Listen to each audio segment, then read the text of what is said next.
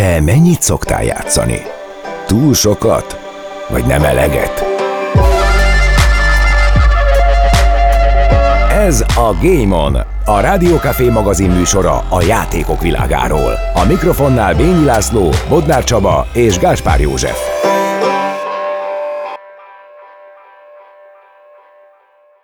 Sziasztok, Bodnár Csaba vagyok, ez pedig a Game On, a Rádió Café 98 gaminggel és esporttal foglalkozó magazin műsora. Itt van velem állandó műsorvezetőtársam Bényi László. Szia Csaba, üdvözlöm a hallgatókat.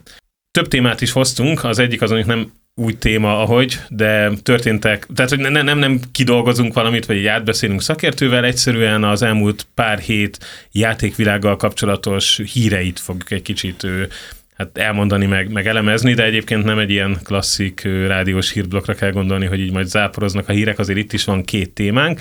A műsor második felében pedig a kalandjátékok helyzetével fogunk foglalkozni, mert hát itt is, ha nem is az elmúlt pár hétben, de az elmúlt pár évben történtek változások. De ezt majd a műsor második felébe szerintem kezdjük most a hírblokkal. Nekem van egy olyanom, hogy Counter-Strike 2 megjelenés, ne, te mit hoztál? Nekem van egy olyan, hogy szegény E3 rendezvénynek úgy néz, idénre biztos, de úgy néz ki, hogy örökre vége szakadt. Kezdjük szerintem akkor a, az E3-mal. Igen, az E3 az, az Entertainment, uh, Electronic Entertainment Expo nevű kiállításnak a népszerű rövidítése.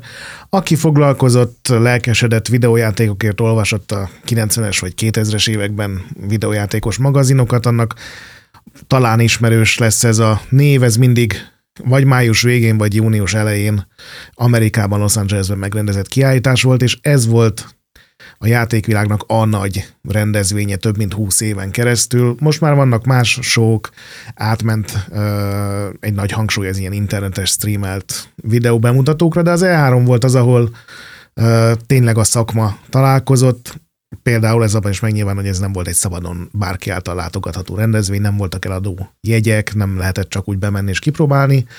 Ez elsősorban a kiadók és a fejlesztők közti kapcsolattartásról szólt, itt lehetett eladni a játékötleteket, itt lehetett kiadót keresni akkor, hogyha valakinek volt valami játékterve, másik oldalról pedig, és én itt kapcsolódtam be, a sajtó nézhette meg a legújabb játékokat, a még készülő félkész játékokat, el lehetett beszélgetni tényleg olyan 15 éve még a legnagyobb fejlesztőkkel nyugodtan lehetett ülni, kávézni, tehát például emlékszem én is Tim Sweeney-vel, aki ugye az Epic nek a vezetője, és a Fortnite-tól kezdve az Epic Store minden hozzá tartozik, ő az egyik legnagyobb tulajdonos, és leültünk a földre, és ott megettük a borzalmasan rossz sült krumplit, a hotdoggal, és elbeszélgettünk, és tök őszintén vásárolt mindenről. Az utóbbi években ez már nagyon nem így nézett ki, már mindenki megöltönyösödött, és mindenkire ilyen piárosok hada vigyázott, hogy egy mondattal sem mondjon többet annál, mint ami ugye előre meg van írva.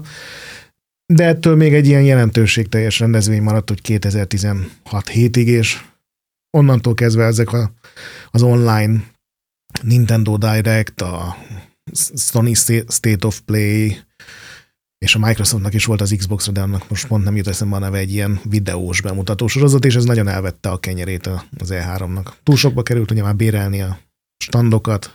Igen, ez, ez egy kicsit szerintem összetettebb történet, és mindjárt erre is kitérünk. Ugye az E3 azért egy ilyen különleges dolog egyébként, még az én életemben is soha nem voltam E3-on, mert amikor én még bőven középiskolás voltam, tehát nem voltam újságíró, hanem diák voltam, de már ugye olvastam a, az akkoriát, akkor még nyomtatott ilyen PC játékos magazinokat, akkor ez az E3, ez, ez minden évben, hogy így ott voltunk az E3-on. Tehát nyilván újságíróként is gondolom egy ilyen óriási megérés volt a 90-es, 2000-es években, hogy magyar újságíróként ki lehet jutni egyáltalán Amerikába, és, és hát hogy mondjam, tehát volt egy ilyen hype, hype, és valahogy ezt így nagyon szépen átragasztották az olvasókra, és rám legalábbis, tehát hogy én is vártam az E3-at, mintha, mintha legalábbis ott, ott lennék. Egyébként annyi érdekesség kiegészítés, ugye 2020-ban nem volt a Covid miatt E3, és 2021-ben online tartották, és akkor Electronic Entertainment Experience néven ah. futott, tehát nem Electronic Experience Expo néven. És hát igen, ez azért egy ilyen Covid sújtott a dolog. Az én életemben az E3 az az MVC egyébként, a Mobile World Congress, amin idén nem voltam először, szerintem 15 év után. Ez a ez a barcelonai mobilos világkiállítás minden évben február-márciusban, és ez ugyanaz a, az a struktúra, volt egyébként, hogy ide jegyet venni nem lehetett. Egyébként pont voltak évek, amikor, amikor lehetett, de hát ilyen sok ezer euróért, tehát ez ne, nem egy nem egy ilyen tömegrendezvény volt. Volt szerintem egy-két őrült, aki azt mondta, hogy ő már, már pedig bejön és, és ráadozta azt a rengeteg pénzt, de hát az alapvetően egy szakmai, szakmai konferencia volt, és hát úgy nézett ki egyébként, hogy a Covid után ott tartottak egyet nyáron, hát az, az, az nekem az volt az utolsó, az, az gyötrelmes volt, tehát hogy a korábbi, nem tudom, 8 giganagy csarnok helyett volt másfél csarnok, és alig voltak ott cégek, és ott mi is temettük, de ugye ez nemrég volt, és bár én nem voltam, ő, Bogék, ugye a szenzoros műsorvezető társam, ők kint voltak, és azt mondták, hogy marha jó volt, és hogy, hogy megint a régi volt, és rengeteg bejelentés, és ott voltak a szakik, és az már régóta szintén ilyen öltönyös, öltönyös sztori, de, de hogy még lehet beszélgetni ezzel az emberekkel, és az így, az így fel tudott éledni. Viszont az E3 úgy tűnik, hogy, hogy nem, ami nekem azért fura, mert egyébként a mobilos piac az, ha nem is döglődik, de hát ilyen 20% fölötti visszaesés van ugye itt a telefonértékesítésben. Persze a kérdés, hogy ugye honnan esel vissza, Igen. mert ugye a, a tévés piac is mondja, hogy hát 10%-os csökkenés van, csak mondjuk Magyarországon eladnak egy évben nem tudom fél millió tévét, abból a 10% mínusz az azt jelenti, hogy 50 ezerrel kevesebbet adnak el, mobilon meg eladnak valami 2,2 millió darabot, ami nél nyilván így még, tehát gyakorlatilag egy tévés piac méret az a 20 százalékos, de azért még marad, tehát hogy azért nem, nem térdel le. Na de hogy a, a lényeg, hogy, hogy a játékipar az egyébként meg dübörög, tehát hogy nekem egy kicsit fura, hogy, hogy egy dübörgő játékiparnak már nem fér bele, hogy, hogy, hogy föntartson egy, egy szakmai konferenciát az Amerikai Egyesült Államokban. Tehát én azért megkockáztatnám itt a részletek ismerete nélkül, hogy ez inkább valamilyen döntési, vagy valamit nagyon elrontottak, de hogy igény technikailag még lehetne rá, mert hát a játékpiac az nem térdelt le, sőt. Hát ennek a, az E3-nak a rendezője ez az ESA, ez az amerikai uh, szoftverkiadóknak, a, és főleg ugye játékszoftver kiadókról van itt konkrétan szó uh, szövetsége, és uh, elvileg ennek a szervezetnek a tagjai azok, akik ott kiállítanak, tehát igen, ezt azt mondhatnánk, hogy ez mindenkinek az érdeke az lenne, hogy legyen ott, de valahogy az E3 szervezésével lehettek óriási problémák, tényleg nehéz belátni a színfalak mögé. Arra már év, évek óta panaszkodnak, hogy borzalmasan drága maga a helybérlés, mindenki ugye olyan standot akar fölépíteni, ami látványosabb, mint a többinél. Gondolom ezen a mobilos rendezvényen is nagyon sok hostess van, minden gépet külön mutatnak be, ez itt is így van, ami szintén megdrágítja a dolgokat. És a Nintendo volt az első, aki átállt ezekre az online streamelésekre. Bejelentik egy hétre előre, hogy most lesz egy félórás műsor, bemutatunk nyolc játékot, meg mit tudom én, egy hardveres újítást, és valamiért ez egyrészt nyilván sokkal olcsóbb, hiszen a kis túlzással az otthonukban vagy a cégnél lesz lefilmezik, Persze, és lefilmezik. semmi más nem kell hozzá, könnyű odahívni egy fejlesztőt, aki elmondja, hogy mi a legfőbb újdonság, mint az, hogy kiutaztatni mondjuk Japánból, vagy akár Magyarországról 10-20-50 embert Amerikába. Tehát ennek rengeteg járulékos költsége van, és még egy plusz dolog, ami, ami szerintem most, hogy nagyon megnyúlnak ezek a fejlesztési idők. Tehát amikor az E3 elkezdődött, akkor még egy, másfél, talán két év volt egy ilyen óriási nagy játéknak a fejlesztési ideje. Ma ez azért minimum három-négy év, de most már egyre gyakoribbak a... Igen. Szerintem nem túlzunk.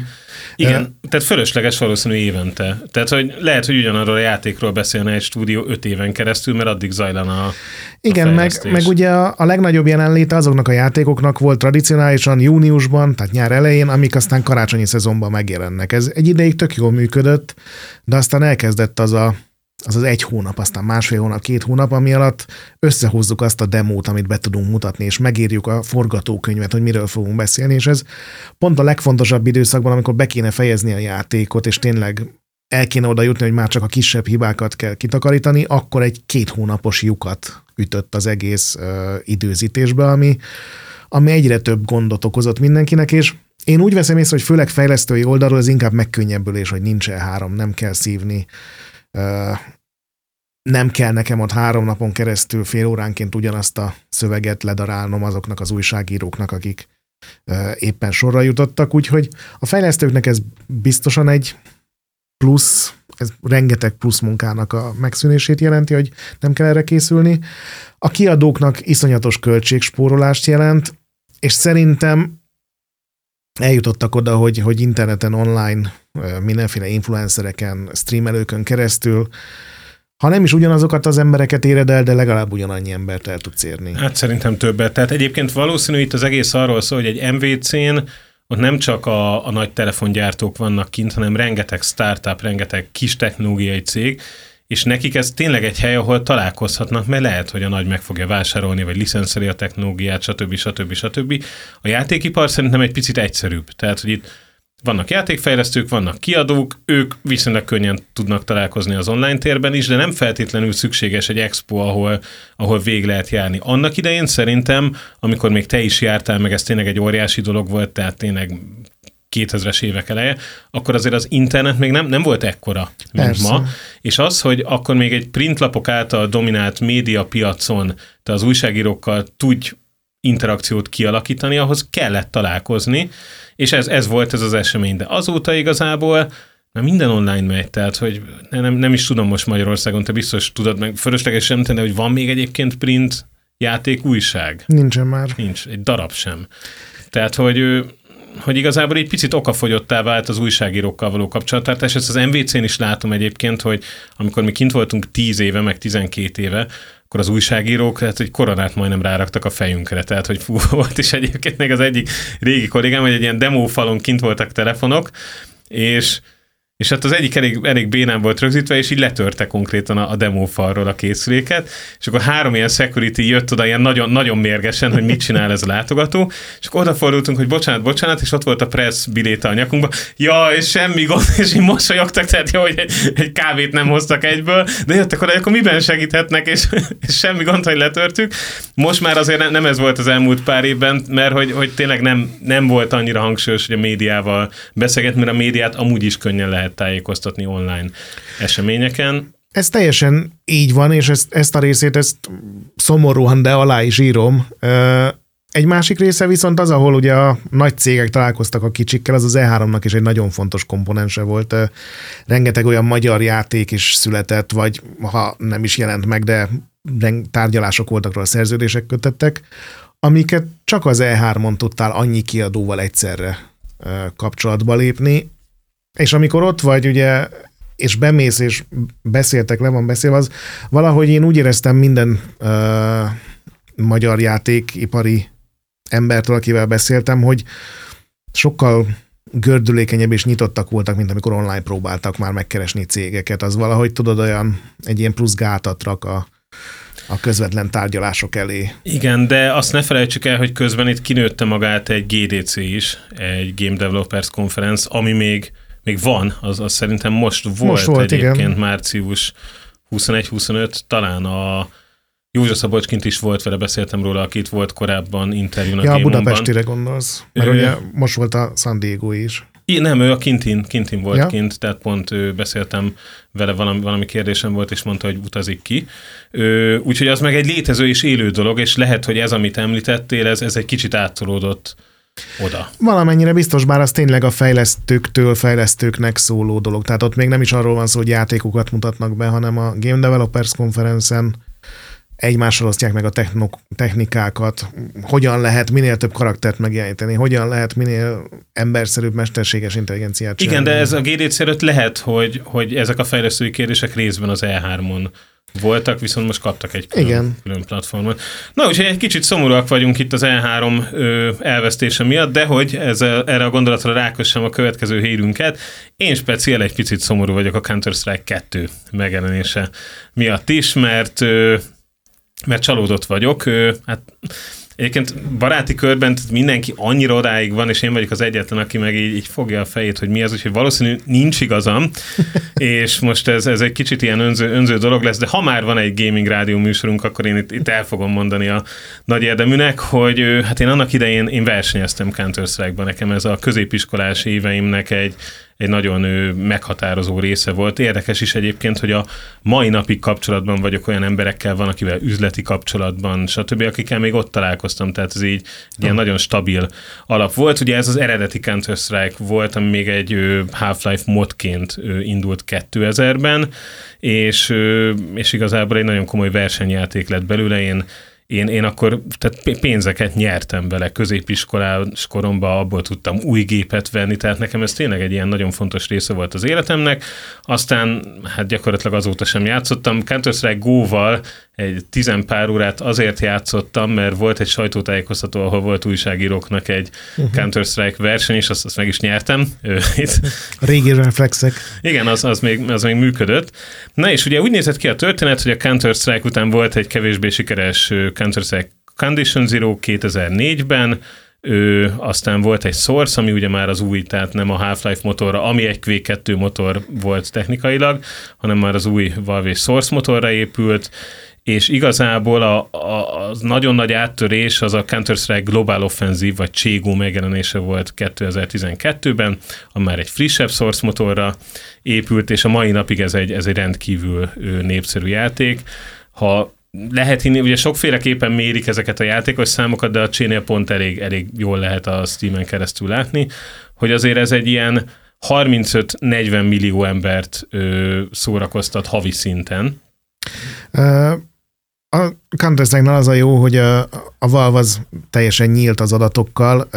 5 perce 1 millió 200 ezer 385 ember játszott vele éppen aktívan ami elég durva szám. Igen, tehát ez a mai napig egy nagyon komoly, komoly és nagyon komoly versenyjáték is, tehát itt, itt óriási özdíjazású mindenféle versenyek vannak. Egyébként nagy öröm, hogy, hogy van egy magyar játékos, aki, hát most meg kell néznem egyébként, hogy, hogy hányadik az ő csapata, de egy, egy alapvetően német szervezetben, a Mouse Sportsban ö, játszik, és ők most pont ö, tizedikek egyébként a, a világranglistán Torzsás Ádámról, azaz Torzsiról van szó.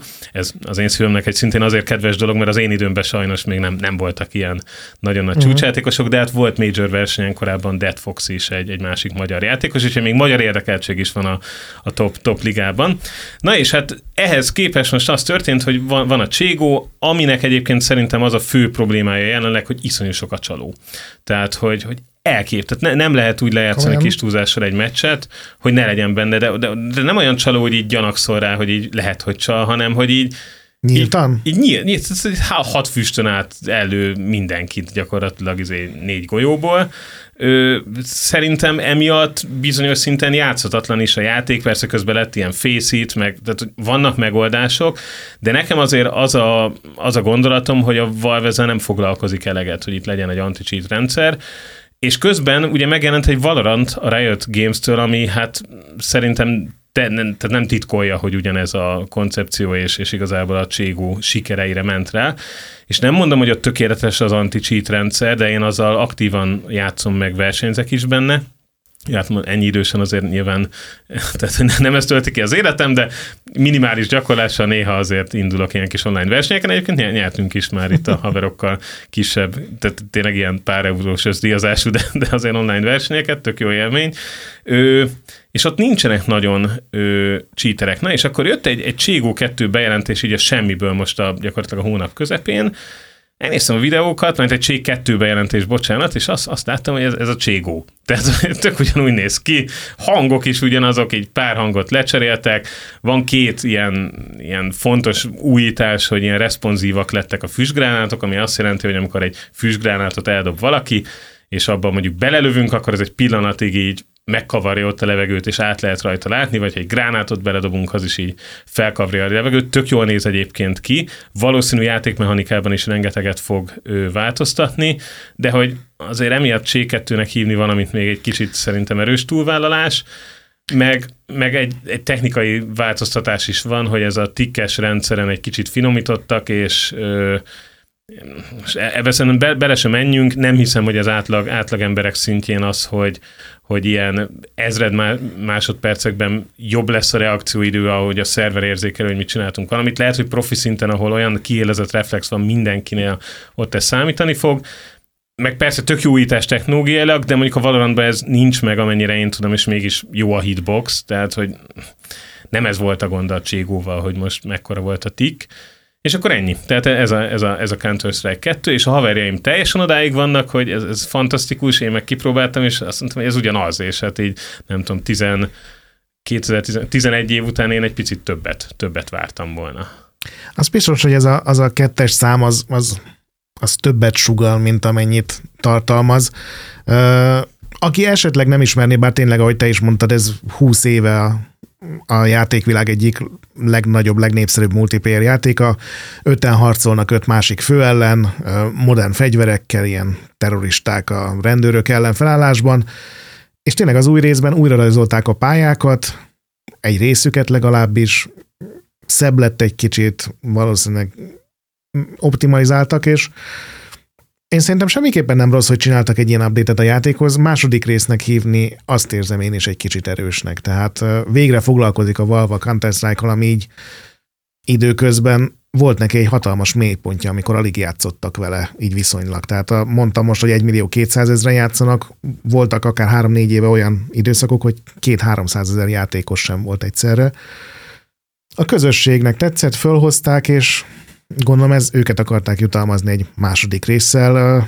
Szerintem is egy kicsit sovány, főleg a második résznek hívni, hogyha azt mondanak volna, hogy valami hatalmas frissítés van, vagy 1.5, vagy, Igen, vagy 1.6. Új seasonnek hívják egyébként a legtöbb, legtöbb játéknál, meg továbbra is, tehát, hogy, hogy bocsánat, tehát, hogy a cheaterekkel mi lesz? Tehát nekem ez a kérdésem játékosként, aki nem egy aktív játékos, hogy tehát persze egyébként én szívesen csészgetnék néha, csak hát azért nem megyek föl, hogy a cheaterek izé lelőjenek a pálya másik feléről. Tehát hogy nekem ez egy sokkal fontosabb kérdés lenne, mint az, hogy, hogy most a füst, füst megújul-e. Na mindegy, hát a rajongók már úgy is tudnak róla, aki, aki pedig amúgy cségózik, vagy cségózna, az, az lehet, hogy vethet egy pillantást a Counter-Strike 2 ugye ez lesz a jövőben, meg hát ezzel együtt persze lehet, hogy a anti-cheat rendszer is valami forradalmi újításon fog átmenni, csak erről így nem mertek kommunikálni, mert az egy picit béna üzenet, hogy ja, tudjuk, hogy tele van cheaterrel, de most megoldjuk, de hát bízunk a legjobbakban, addig is tartunk egy kis szünetet, úgyhogy mindjárt jövünk vissza, maradjatok velünk. Még nem menjetek el, a szünet után folytatódik a Game On.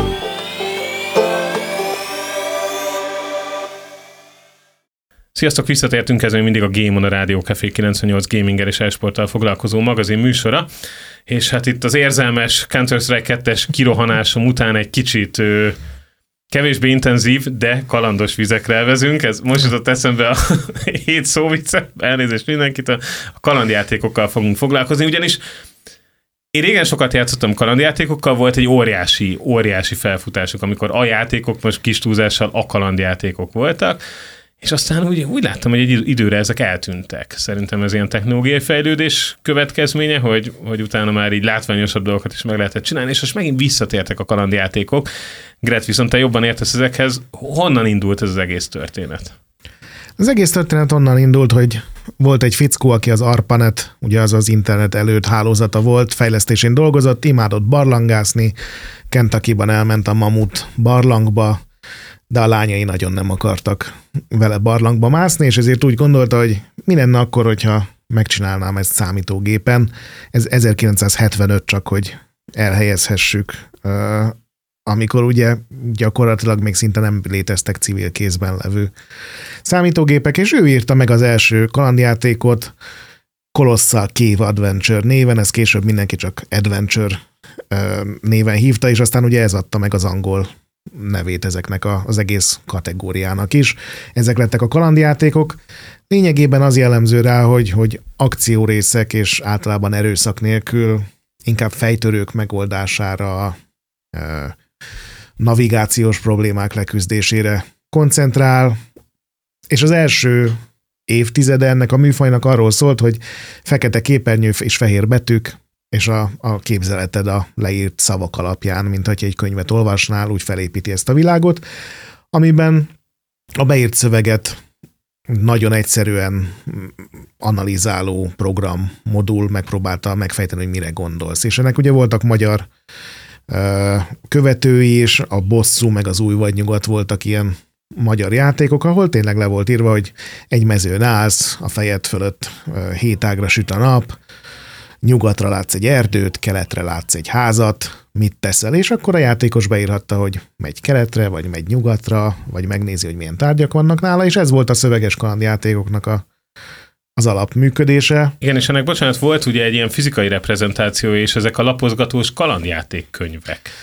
Ami, Igen. ami tulajdonképpen oké, okay, hogy ott így inventorid nem volt, vagy de nem, hogy nem vagyis volt. hát igen, máshogy volt, de ugyanez volt, hogy, hogy akkor itt állsz a mezőn, merre mész, ha izé, akkor lapozza a 206. oldalra, Igen. És, és én középiskolásként ezeket egyébként így olvasgattam, mert nekem sose volt, de volt egy osztálytársam, akinek volt rengeteg, és akkor egy osztálykerülés volt, így hozta mindet, és vonaton mindenki ezt. Igen. Ezt. Abban még ugye volt egy ilyen pici szerepjátékos vonás is, hogy ugye ott kockákkal is kellett dobni, meg voltak benne csaták.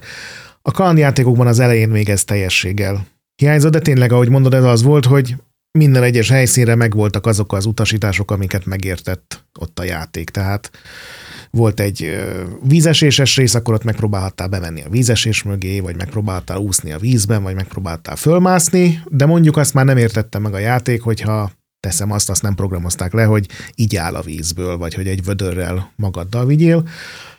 És ezek a játékok egyre csavarosabbak lettek, megjelentek bennük az illusztrációk, aztán ugye, hogy a műfaj fejlődése ment, tovább az egész kezelés átalakult. Egyrészt, mert ugye ennek a programoknak a 95%-át angol nyelven írták, ami azt jelentette, hogy a játékosoknak a nem tudom, 60%-a nem nagyon tudott velük a 80-as években játszani, tehát valamit ki kellett találni, és ez az ikonvezérelt kalandjátékok lettek, ahol még mindig csak még mindig voltak fix parancsok, az elején még, mit tudom én, tíz, hogy kinyitni, fölvenni, megnézni, és először rányomtál az ikonra, aztán rányomtál a képernyőn valamelyik tárgyra, és itt már tulajdonképpen a szöveges diktálás, a szöveges beírás az le volt cserélve erre az egérvezérelt dologra, és aztán ez egyszerűsödött, és áramvonalasodott egyre tovább. A 90-es években már egy csomó játékban csak két, három, négy ikon volt, és azt, hogy használni, az gyakorlatilag mindent jelentett, azt is, hogy kinyitni, azt is, hogy fölvenni, azt is, hogy bekapcsolni, egy csomó mindennek átvette a helyét. És ahogy mondod, a 90-es évek második fele volt az, amikor hát egy, mindenki megírta, hogy a kalandjátékok halottak, és az eladások tulajdonképpen tényleg ezt igazolták. Ennek két oka volt, vagy két dolog volt e mögött. Az egyik egy ilyen kicsit faramúci, hogy a kalandjátékok nem fogytak rosszabbul, mint előtte, sőt, talán még picit javultak is, de főleg a Doom megjelenése után, amikor az akciójátékok elkezdtek robbanni, és minden évben kétszer, háromszor, ötször annyi fogyott, mint az előzőben, akkor egy 5%-os éves eladás növelés az tényleg ilyen halál közeli állapotnak tűnhetett, és ugye, hogy fejlődött a 3D-s technológia, fejlődtek a konzolok, egyre akciódúsabb, egyre látványosabb játékokat lehetett csinálni, akkor egy csomó ember szemében egy Tomb Raider, vagy Resident Evil, vagy Metal Gear Solid mellett egy, egy ilyen kis békés kalandjáték, ahol nem tudom, egy kerested a kivezető utat, meg kombinálni kellett a ragasztót, meg a kutyaszört, hogy egy álszakállat tudjál csinálni, az olyan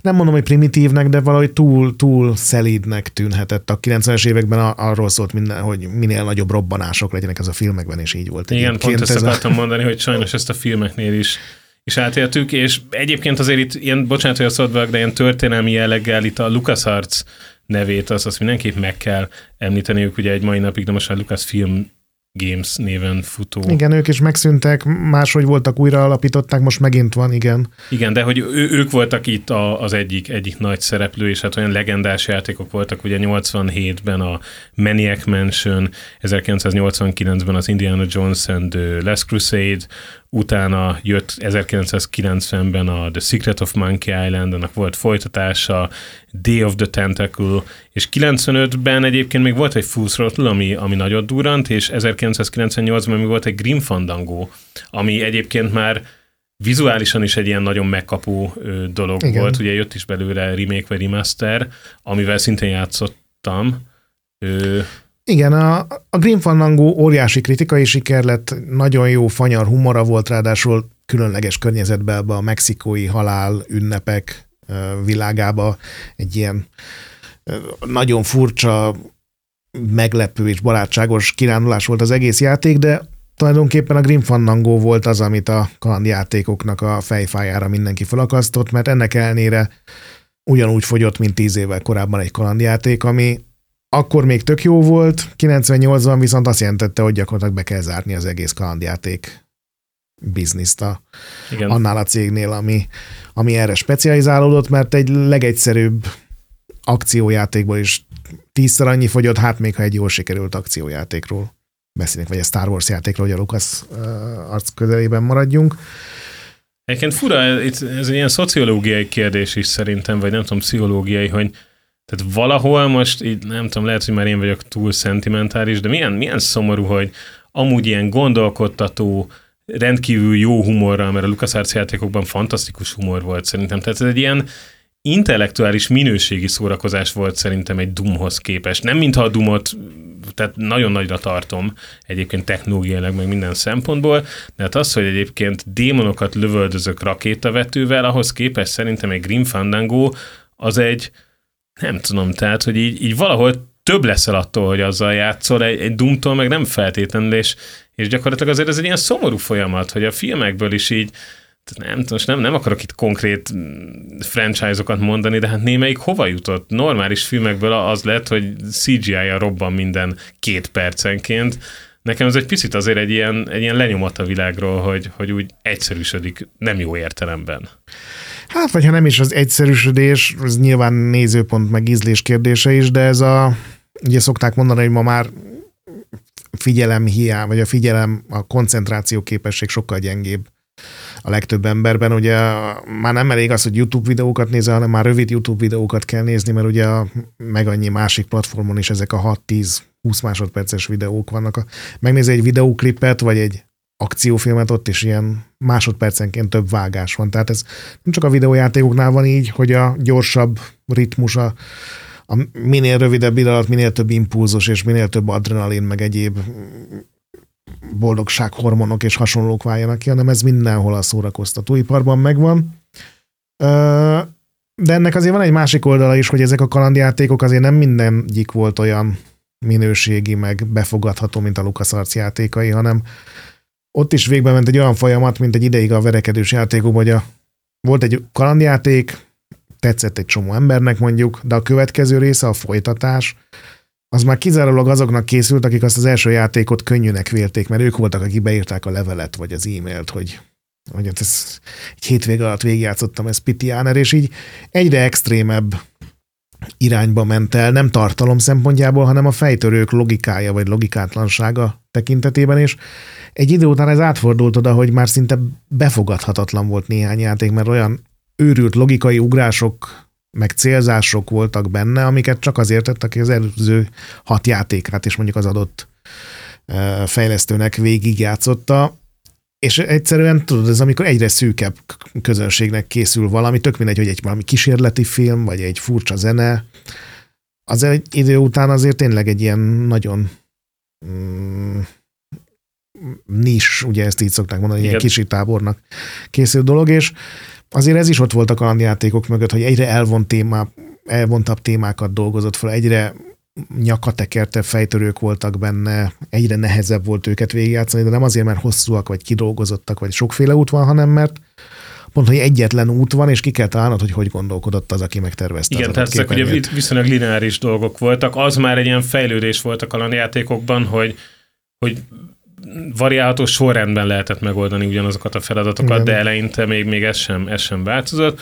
Úgyhogy igen, volt ennek egy ilyen leszálló ága, Azért voltak ott is említésre méltó játékok, mondjuk nekem a Siberia jut eszembe a, a 2000-es évek elejéről, és aztán aztán nem tudom te, hogy, hogy datálod ennek a műfajnak az újraéledését, de én abszolút a Telltale Gameshez ö, kötném, meg egy picit egyébként a Minecrafthoz, mert így így bután hangzik, de szerintem egyébként va, tehát nyilván ez nem egy klassz, tehát a Minecraft nem egy, egy kalandjáték, mert hogy ott nincs olyan történet, hogy akkor így valami, valamit kell csinálni, de hogy, hogy mintha egy picit a Minecraft lett volna az a játék, amit én inkább egy ilyen számítógépes legózásnak gondolok, ami úgy visszahozta a nagyon nagy tömegnek az, hogy nem feltétlenül kell 5 másodpercenként valaminek felrobbannia ahhoz, hogy, tehát egy picit, mintha az lassított volna sok emberen, hogy igenis lehet élvezhető egy játék, de ez, ez egy nagyon vad gondolat, hogy... Nem így, hogy amikor először mondtad, hogy Minecraft, akkor felhúztam a szemeimet, az tény, de ebben lehet valami, ha más nem, akkor az, hogy, hogy megint más cégek meglátták, hogy nem feltétlenül kell tényleg Így az van. egy másodpercre jutó robbanások számában versenyezni, mert, mert igenis van lehetőség ebben a Nyugodt. igen, nyugodt, nem is passzív, ez jobb szó, hogy nyugodt rendszerekben, ahol tényleg néha olvasgatni kell, néha el kell gondolkodni, leülni egy kicsit, akár elővenni egy füzetet, és, és ugye vannak olyanok, ahol konkrétabb logikai feladványok vannak. A későbbi Myst játékok például ilyenek voltak, amik, amiknél tényleg így le kellett ülnöd, és kipróbálgatni, hogy ha ezt akart meghúzom, akkor melyik lámpa világít ki, és hogy tudom azt megoldani, hogy az összes lámpa világítson, ugye, vagy egy ilyen teljesen egyszerű példát említsek, és én is a teltélhez kötöm, és nem akkora játékaikhoz, tehát nekik is nagyon sok próbálkozásba telett, szerintem legalább 15 játékuk volt, mire, mire eltalálták azt a ö,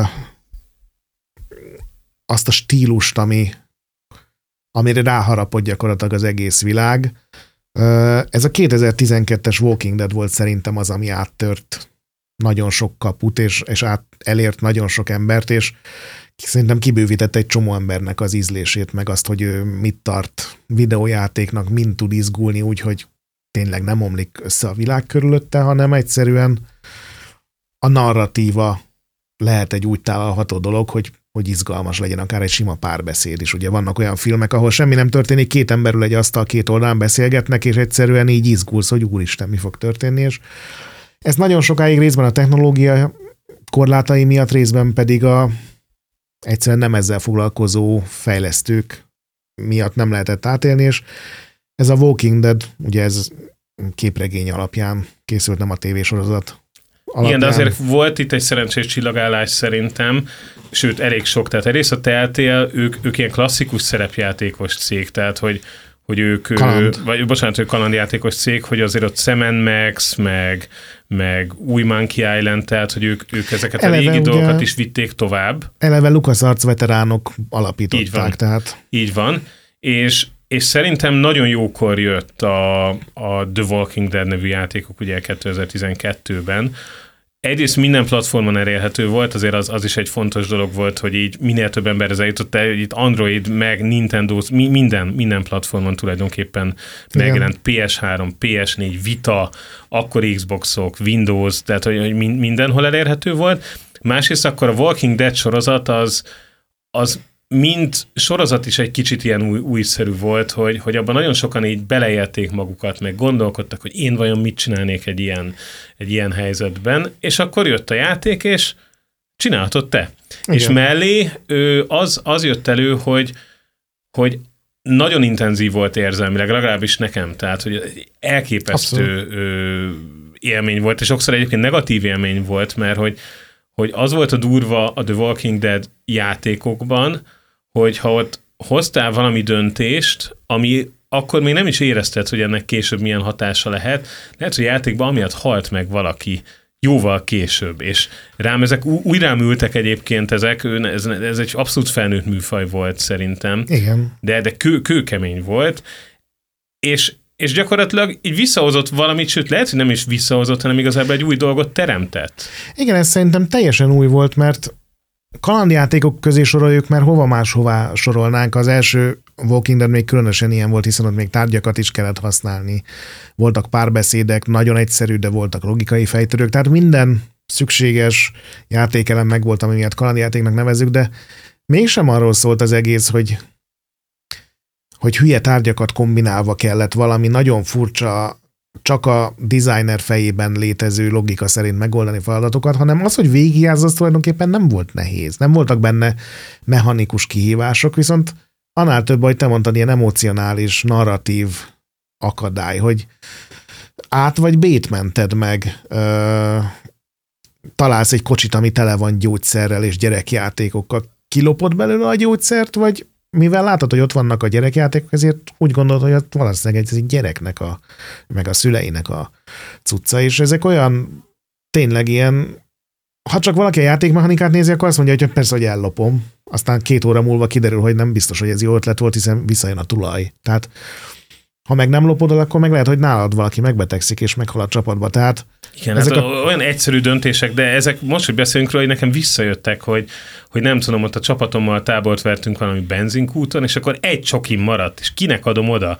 És hát hogy ez így nem tűnik egy ilyen, tehát hogy kinek adom oda, hát most valakire rákattintok, de most annak adjam, aki tud kaját keresni, vagy adjam a gyereknek, aki, tehát hogy kőkemény dolgok Vagy megtartod ezek. magadnak, ugye? Vagy megtartom magamnak, igen, én, én mindig magamat sanyargattam egyébként, ebben mondjuk volt egy olyan döntés is, hogy gondoltam, hogy én csak nem halok meg, mint főszereplő a játékban, meg az életben is valószínűleg így csinálnám, de, de hogy, hogy ez egy új újdonság volt egyébként a játékban. Igen, ez a, ez a tényleg ez az érzelmi, nem is manipuláció, hanem hagyja, hogy magadat manipuláld, és hogy beleéld magadat, és hogy a néhány poligonnak, meg textúrának tényleg emberi érzelmeket, meg értéket tulajdoníts, ezt nagyon jól csinálta, és később aztán rengeteg különböző franchise földolgozták ugyanezzel a módszerrel, és a rosszabbul sikerült játékokban azért látszott ez a teltél recept, hogy arra építették fel a dolgot, hogy amikor választási lehetőség van, mind a két választás rossz. Ezért nincs a játékosban sosem nyugalom, hanem mindig stresszelsz, hogy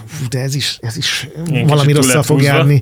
Az is, az is valami, és, és egyszerűen ez már, amikor már látod ezt a receptet, akkor nem működik minden jól, de nekik is voltak azért nagyon jó játékaik, ugye batman pont a Minecraftot, A Wolf Among Us az szerintem szintén igen, nagyon jó trónok volt. harcát, csomó mindent földolgoztak, ebbe voltak jobbak, voltak kevésbé jók, de amikor működött, és ez főleg a Walking Dead sorozat, amiből azt hiszem öt évad is Igen, volt, igen, igen. Az szerintem egy olyan elképesztő út volt a egyszer végigjátszottam, miután az összes kijött az egészet, és tényleg egy szünet nélkül, mert ezek ugye epizódikus játékok voltak, egy-két havonta jöttek ki, ez egy kis cég volt, ugye nem tudták az egészet egyben finanszírozni. De tényleg ez, hogy belépett az emóció, az egy nagyon fontos újítás volt a kalandjátékokban. Igen, és fú, nagyon elfogyott közben itt az adásidőnk, pedig e- eleinte még beszéltünk arról, hogy végig tudunk-e 20 percet egyáltalán ezzel a témával, de hát végig tudtunk. Hol tartunk most? Ö, Egyrészt a klasszikus point and click játékok is visszatértek modernizált formában, tehát ezeket a nagyon idegesítő, nagyon logikátlan dolgokat általában kiszűrték. Ugye a Monkey Island sorozat, amit említettél, mint az legfontosabb, meg legjobb, meg tényleg aki játszott vele 92-ben, amikor megjelent, azt szerintem még néhány hülye poénra ma is emlékszik. Ez ilyen gyakorlatilag ilyen karibi kalóz paródia volt. Annak tavaly jelent meg új része pont a Return to Monkey Island az eredeti fejlesztőkkel, ugyanolyan hülye poénok hegyeivel volt tele, de nem csak jól nézett ki, hanem teljesen jól játszható volt. Beépített segítőrendszer volt, sokkal logikusabb volt minden, a karaktereknek hallottad a gondolatait és segített, és ilyen játékokból is egyre több van, egyre igényesebbek. Aztán vannak ezek az emocionális sztorik és ö, szerepjátékokkal kevert verziók, és új aranyjáték korszak van. Így van, úgyhogy ha valaki, valaki erről lemaradt, mert mondjuk nem annyira játszott az elmúlt években, de annó szerette a LucasArts játékokat, akkor jó hírünk van, hogy megint vannak hasonló játékok, úgyhogy érdemes velük egy, egy kört futni, kipróbálni őket, akinek pedig teljesen kimaradt a, ez a műfaj, azokat is arra, arra tudjuk bátorítani, hogy ezek nagyon más élményt tudnak adni, és, és érdemes, érdemes adni nekik Igen. egy esélyt. Úgyhogy hát reméljük, hogy pár, pár embernek most, vagy hát a műfajnak most pár új rajongót esetleg tudtunk szerezni, illetve hát annak is örülünk, hogy ezen a héten is minket hallgattatok. Köszönjük szépen, ez volt már a Gémon. Két hét múlva új adással jelentkezünk majd. Addig is minden jót kívánunk. Sziasztok! Mennyit szoktál játszani? Túl sokat? Vagy nem eleget? Ez a Game On, magazinműsor a játékok világáról. Casual gaming és e-sport, konzolok, PC-k, trendek, gazdasági elemzések, Bényi Lászlóval, Bodnár Csabával és Gáspár Józseffel minden szerdán délután 3-tól 4-ig a Rádió Cafén.